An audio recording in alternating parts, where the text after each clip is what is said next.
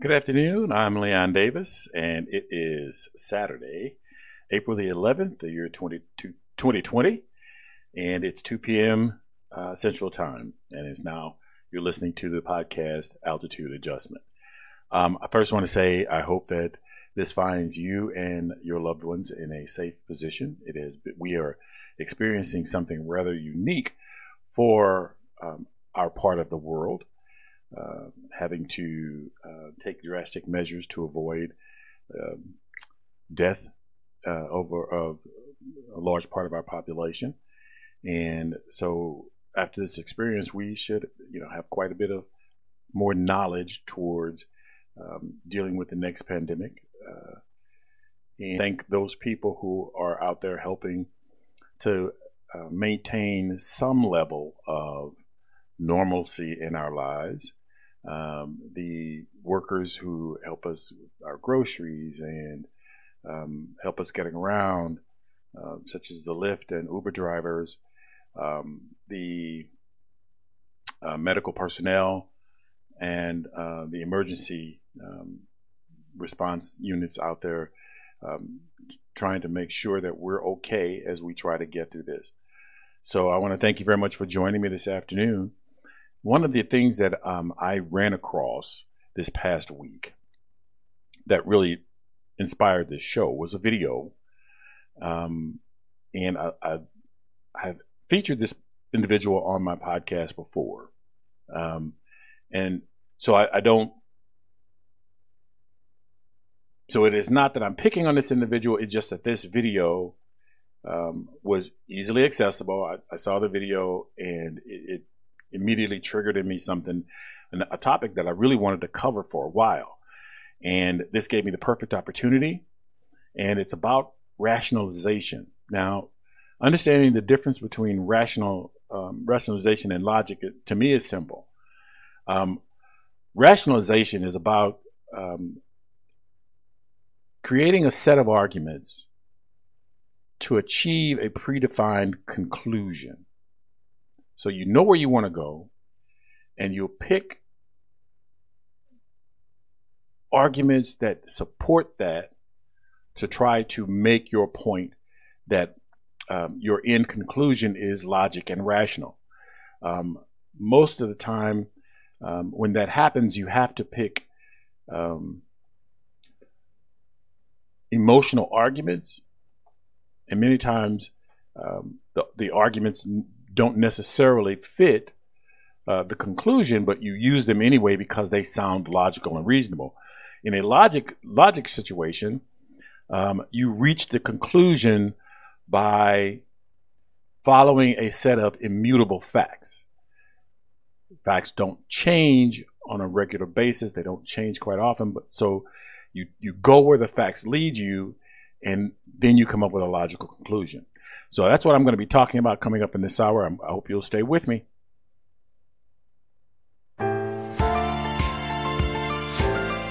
Welcome to Altitude, Altitude. Adjustment. So, uh, as I mentioned, um, I s- saw this uh, video and it just inspired me a, a, topic that that is important to me. It's um, something that you know, logic and reason is, I think, the cornerstones of making good decisions because they they don't the facts don't change, and you're dealing with truths that don't sway with how you feel that day or what's going on in the situations. The, the facts exist and they are what they are. And, and so you deal with them in that way. And so logic and reason to me is about making better decisions and understanding what rationalization is. First off, in order to understand uh, rationalization, you have to understand if you're if you're uh, rationalizing, is you have to understand yourself. You have to be aware of your thought pattern, your behavior, are you presenting the facts with an attempt to to um, sway the discussion or to drive the discussion in a direction? So if you're using facts to drive the discussion, you're more or less probably rationalizing because you, you only want to use the facts that support your argument and avoid those facts and uh, information that does not support your argument. So I'm going to play this video clip and then I'm going to come back and try to talk about it a little bit. Um, in his position, he's worried about being infected. You would be too. He doesn't want to get sick or die, but he also has other worries. He doesn't want to see America destroyed. He wants his grandchildren to grow up in the same kind of country that he did prosperous, stable, employed. He said all of that on our show last Monday. And almost immediately, the media outrage machine began belching smoke and making loud noises. Dan Patrick is telling old people to die for the stock market, they screamed. No, Dan Patrick was not doing that. Not even close. He didn't say anything like that on the air, and that's not what he meant. But it didn't matter. Patrick was vilified in dozens of news stories as if he was trying to kill the elderly in order to, in order to boost Exxon's share price. In an environment like this one, where reactive, emotionally incontinent people have the loudest megaphones, it's nearly impossible to see clearly or make wise decisions. That's true of everyone, and particularly everyone in power, even our most impressive and thoughtful officials. At yesterday's coronavirus briefing, Dr. Anthony Fauci was asked when the restrictions on normal life will end in this country. Here's how he replied. If we get to the part of the curve that uh, Dr. Birx showed yesterday when it goes down to essentially no new cases, no deaths at a period of time. So it'll be fixed when we have no new cases and no deaths. How long will that be? Almost nobody thought to ask. We've got to beat this disease. Details are irrelevant. Cost is no object. That's the feeling in Washington right now, and certainly in the press corps that covers it. But details are always relevant. And there's always a limit to what we can pay. That's always true. Decisions we make today will echo for decades. They could radically change the future of this country. We need to try harder to keep perspective and to remain persistently open minded in the face of this. What would have happened, for example, if we'd adopted a more conventional response to this epidemic? What if we'd asked the elderly and the immunocompromised and anyone else facing statistically higher rates of risk to stay inside, cloistered away?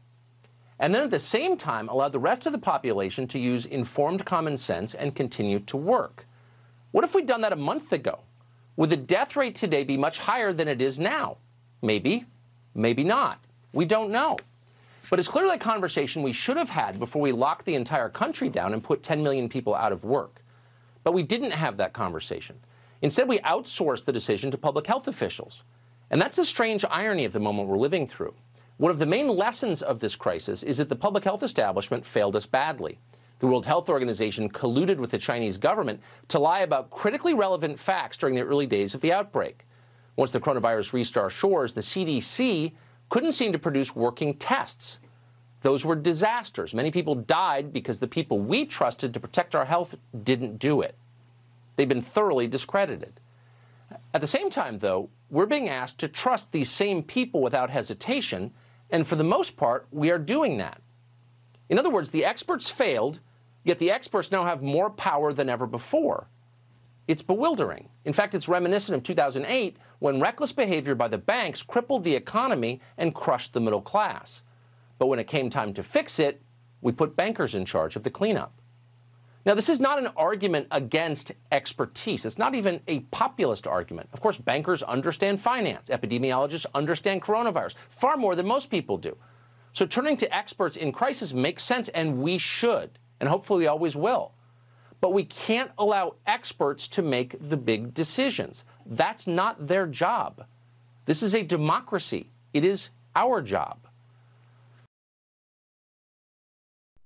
Okay, so there were a lot of things in that video. And the reason I showed the whole video was uh, because I don't want to take things out of context. It is important that uh, that that you were able to hear him speak in um, a broader sense of you know the flow that he was using, the words that he was using, the um, the um, attitude and, and presentation of um, what he was talking about. um, and so that you understand the context. Now, there were several things in the in the video that um, I completely disagreed with. The um, items that I chose to pop up were items that I felt were easily recognizable as uh, rationalization. And, and I'm going to go through them and explain to you why I think they're rationalization. Um, and, and you may have a different point, a take on that. And uh, hopefully, if you do, you'll be able to share that with me. One of the things that I think is important about understanding the difference between rationalization and um, uh, logic is that um, when you're using logic, you realize that there's always an opportunity to gain valuable information by listening. It is important that you listen because no one person or no, no one group of people can contain all of rational logic, rational information.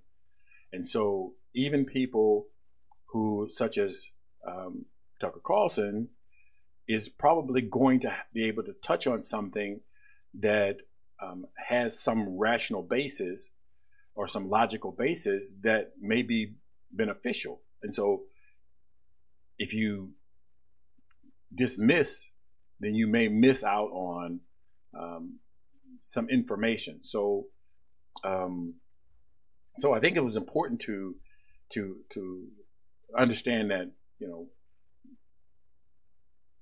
listening is a is a big part of logic and reason. Um, so let me start with. Uh, so he talked about um, one of the first things he talked about was America being destroyed and jobs being lost and um, things not being profitable.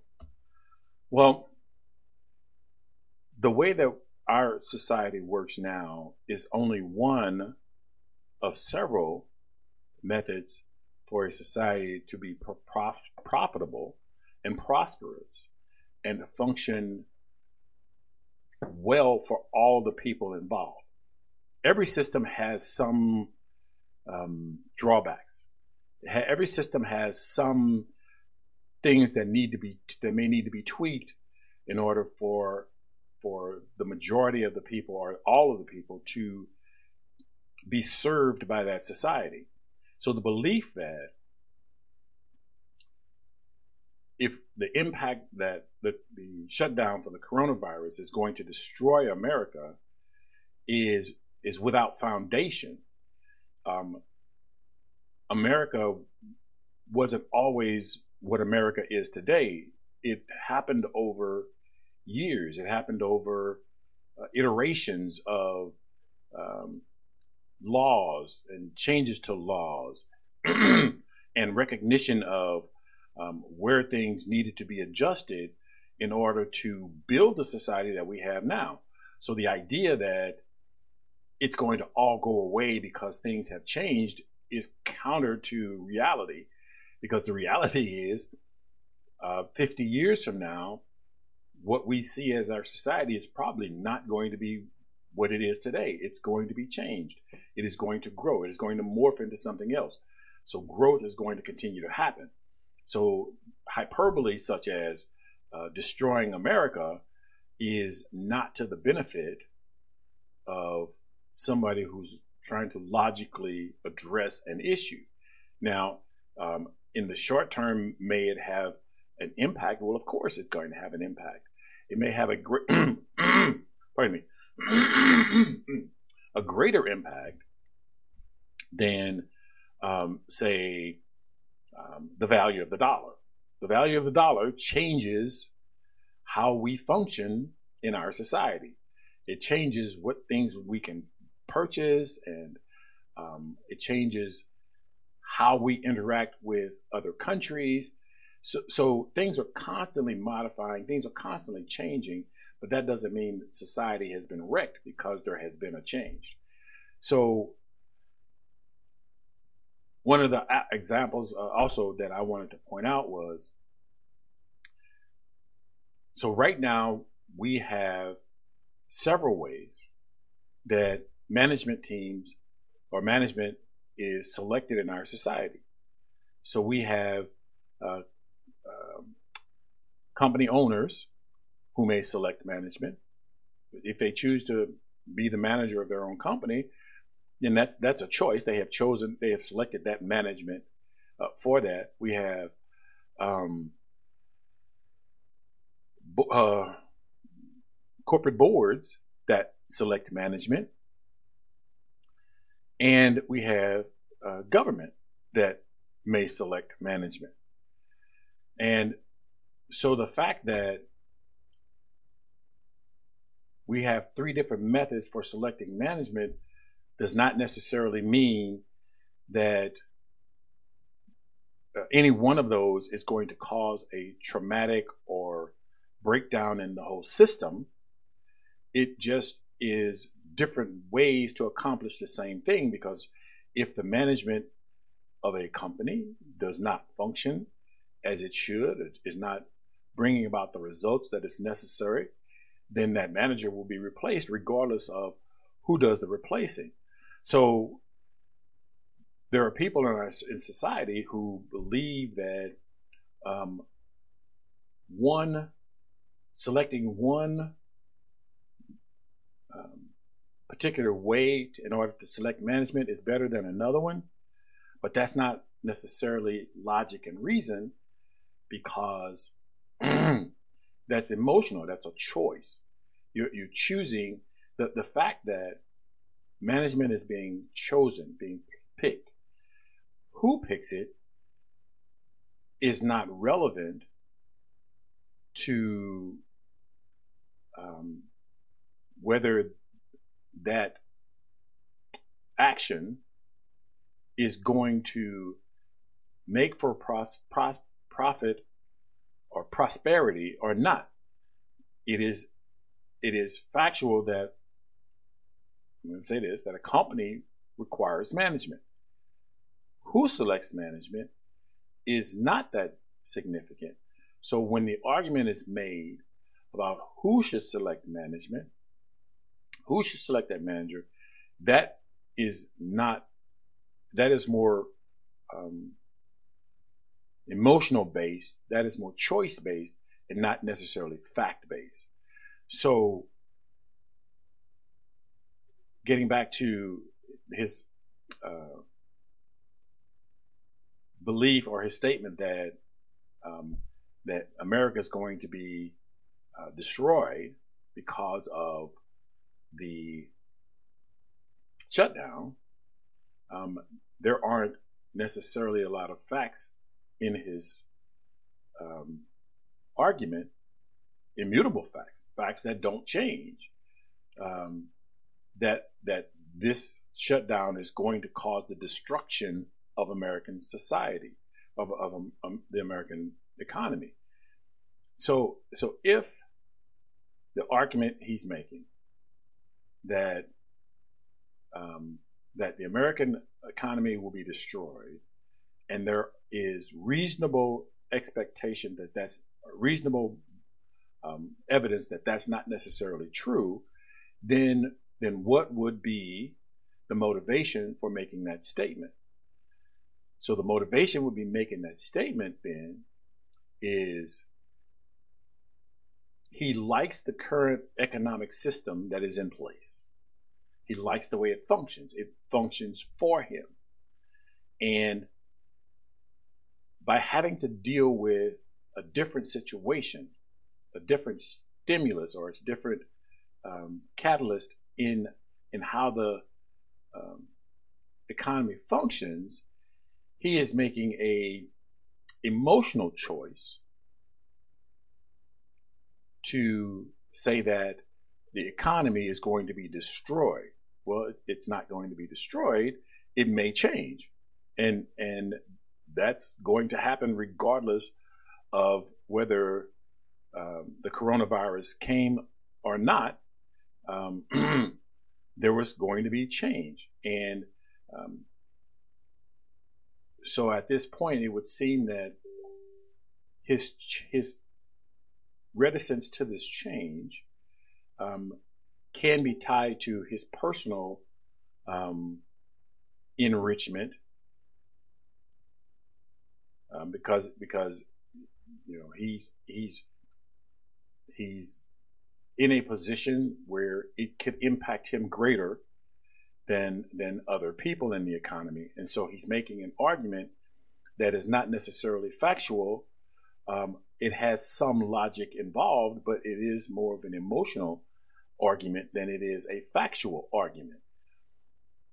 So um, he goes on, and he he makes the statement about emotionally incontinent people um, can't make good decisions. So if we if I've just identified that he's making emotional arguments, then it would stand to reason that he's not making good decisions because he's showing that he's emotionally invested in an outcome and may not be looking at the logical um, factors that need to go into the decision making about whether uh, how we should approach um, the changes in our economy, the the impact of this uh, shutdown on our economy. Um, what one of the things that that I see is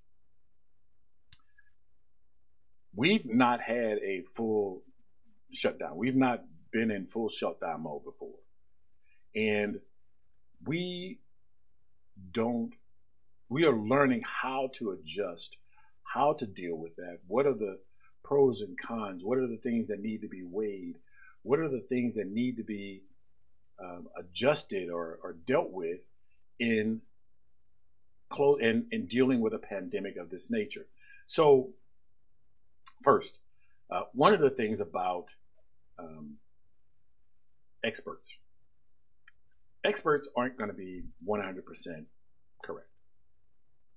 Um, there are too many variables in any situation to be 100% correct.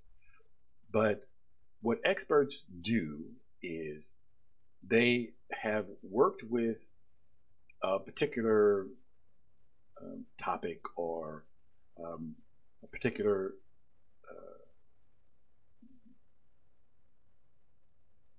set of circumstances and they are aware of some of the pros and cons of if we try this or if we don't do that or if we don't try that um, and the reason that they're experts is because they have more knowledge about the impact and the ability to deal with that situation than most people do. And that's that's where the expertise comes from such as um, if you've worked at a job for uh, X number of years, um, you have come up with the best way to approach the job. You, you find you work to find the best solution. You work to find um, the set of circumstances that is going to get the job done uh, in its in its as best it can be done. You've made some mistakes.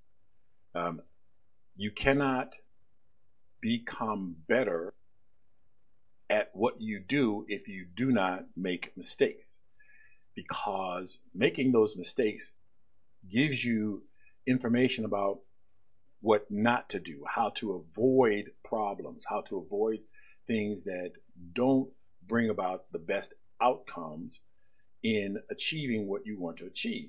But that doesn't mean that once you have all that knowledge that you won't learn something different that you won't learn something a new factor that you have to take into consideration um, to hone your expertise.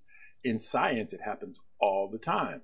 They find uh, a new way to approach a particular virus or um, um, understand something new about um, the way the universe functions, that doesn't make them not experts, and that doesn't make them um, wrong.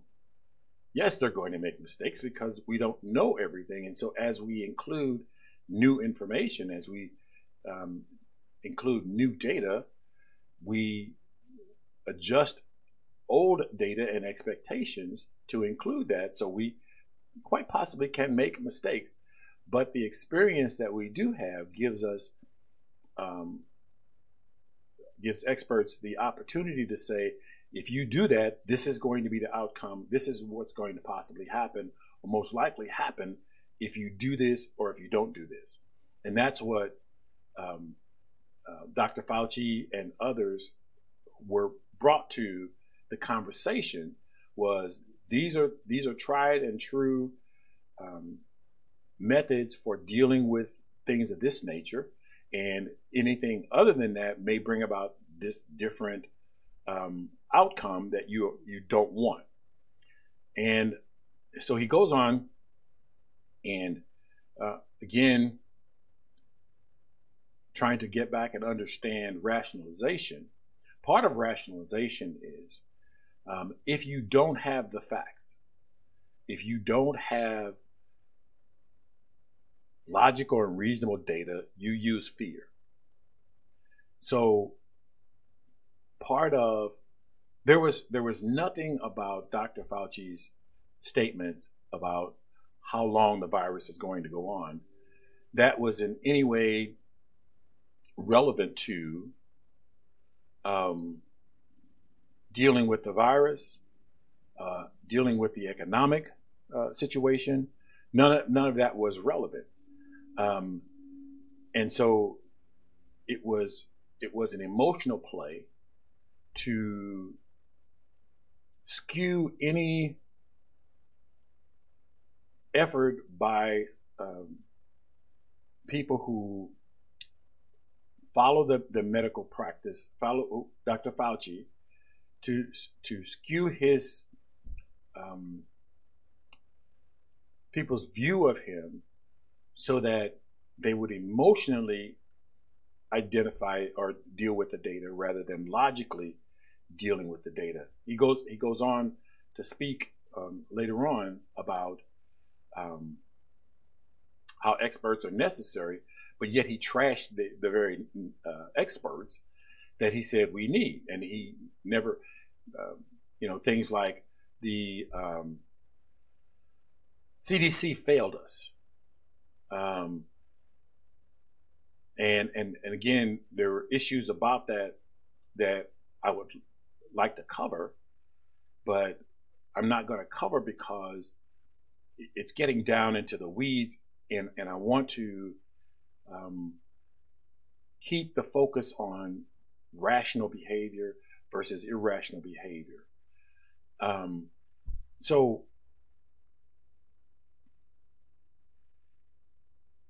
One of the things that um, he brought up was um, what if all of the um, at risk people locked themselves away and everyone else went forward dealing with the economy?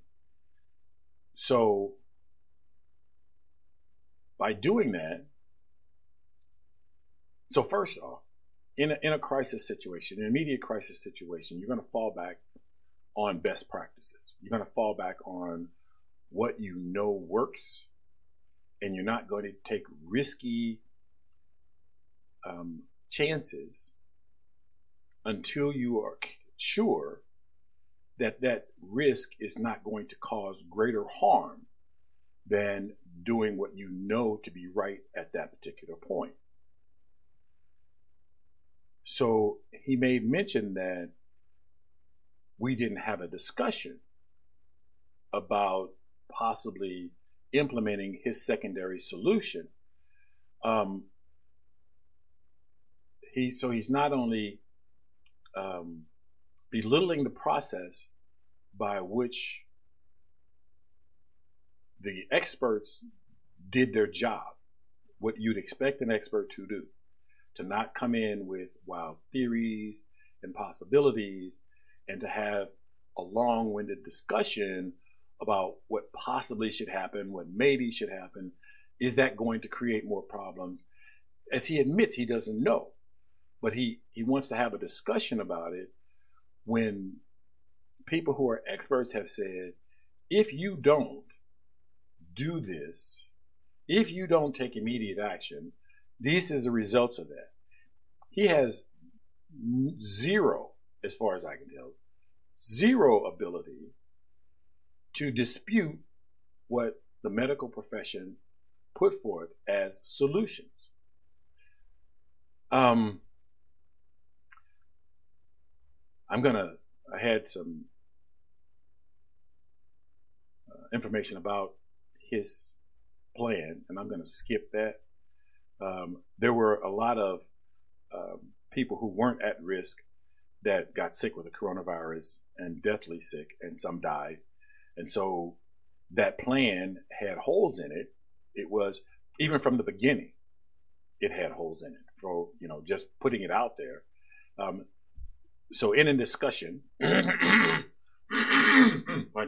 you're trying to get to a logical and reasonable um, conclusion, you don't throw untested data into or untested uh, facts or ideas into uh, trying to get to a reasonable, logical, reasoned conclusion. And um, that was that was a far fetched. So it was if it wasn't thought out and it wasn't reasoned and it didn't and it wasn't an immutable fact, then it only can be an emotional, unreasoned fact, uh, uh unreasoned um, solution or idea, um, which then becomes rationalization. Um,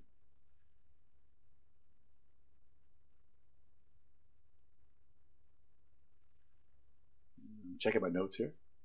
And so um, in this video, he talked about the uh, World Health Organization as uh, colluding with China to give bad information. And I found that video where where he made that argument in greater detail. And I found just as much emotional um, input into how he achieved his solution. And I, I included uh, the link to the uh, video in uh, the description. So go to the description of this podcast and you'll be able to actually see. Uh, I didn't want to bore you with a lot of videos, but uh, you can actually see him making emotional arguments um, instead of using logic and reason.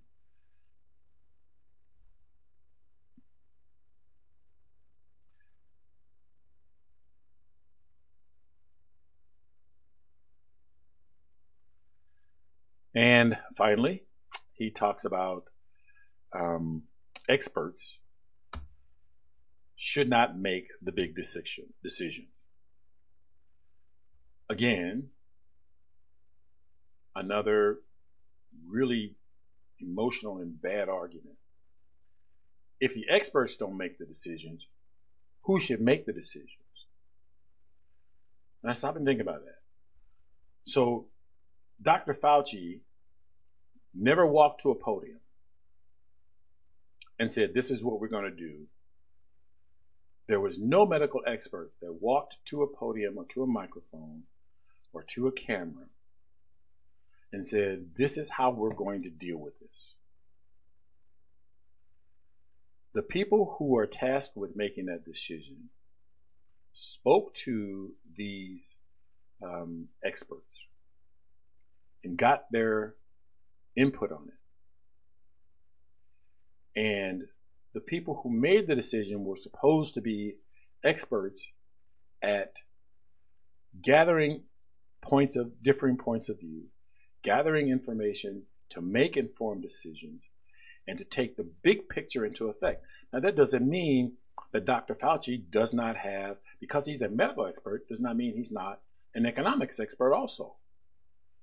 And no one has proven that he does not have the economic bona fides to make the calls that he made that would impact not only the medical aspect of the lockdown, but also the economic aspect of the lockdown. So if you can't discredit Dr. Fauci's um, behavior or, or uh, um, counsel in this situation, um, you can't say that experts can't make big make the big decisions. In this in this instance, the the people that needed to make the decisions or who are tasked with making decisions made the decisions. The people who are experts who are tasked with providing the information to make the important decisions did their job. So all the way down the line, everything was done proper and in the right way.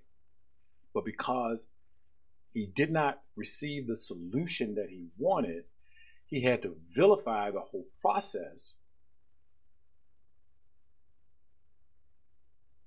So that he can say that uh, that there were other ways to achieve uh, what he what we should have achieved, and yet um, all of his uh, attempts at um, logic and reason were all emotional based. Um, and he said it himself earlier that um, the emotionally incontinent aren't going to make good decisions. One of the things that I have believed about uh, Tucker Carlson since the first time I saw him um, is that he is not very self aware. He is not aware of how he's motivated by his own feelings. And I'm not saying that to be angry or to vilify him. It is it's just simply an observation.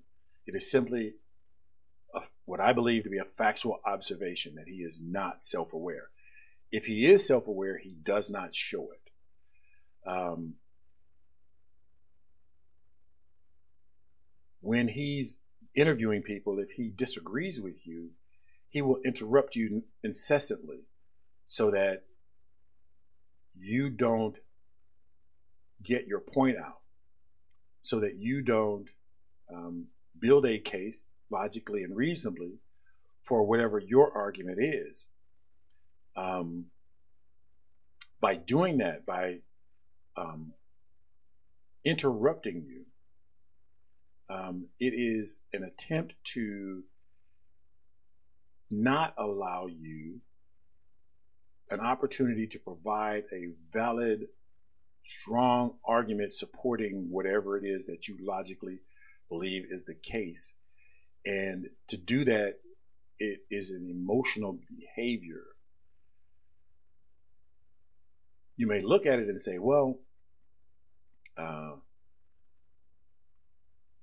it's logical and reasonable to believe that I don't think that what you're about to say, I may be comfortable about what you're, I may be confident that I know what you're going to say.